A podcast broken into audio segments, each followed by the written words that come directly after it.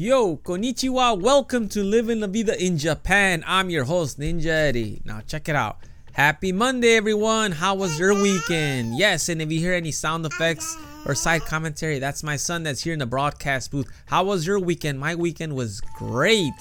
I went to Naruto, Naruto City, that is, home of Naruto Whirlpools or Naruto no Uzushio, which is which has some connection to the Naruto anime, which which was inspired by the whirlpool that is underneath the famous Naruto bridge that I went to see with my family. It was very scary. Like I was scared because it is glass all around, so you can't really, you know, feel easy about stepping on it.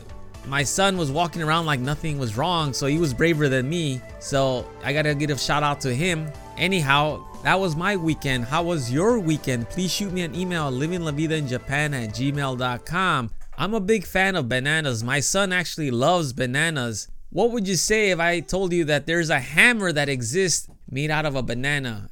And I'm not talking about a frozen banana. I'm talking about a, a cast iron banana with the shape of a banana from the Philippines that can withstand 1000 degrees Celsius of heat. And it was created by the Hiroshima company Castem, which they call the Banana Hammer DX. It is so cool looking. I mean, it it is the shape of a banana from the Philippines from what I understand it. And you could hit a nail as I said in 1000 degrees Celsius. Isn't that cool?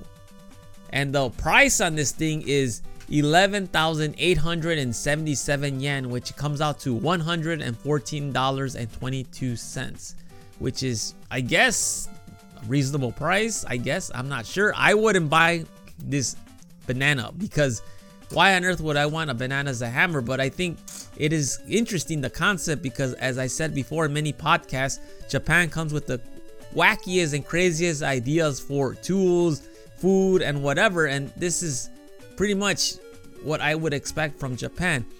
How about you? Do you do you think this is a good tool? Would you buy this for this price? Please shoot me an email livinglavidainjapan at gmail.com. Just to be clear, this is a real banana from the Philippines. It's been metallicized bronze. So you're getting your own unique banana because no banana is the same. And the weight on this is 1.5 kilos, which is about 3.3 pounds.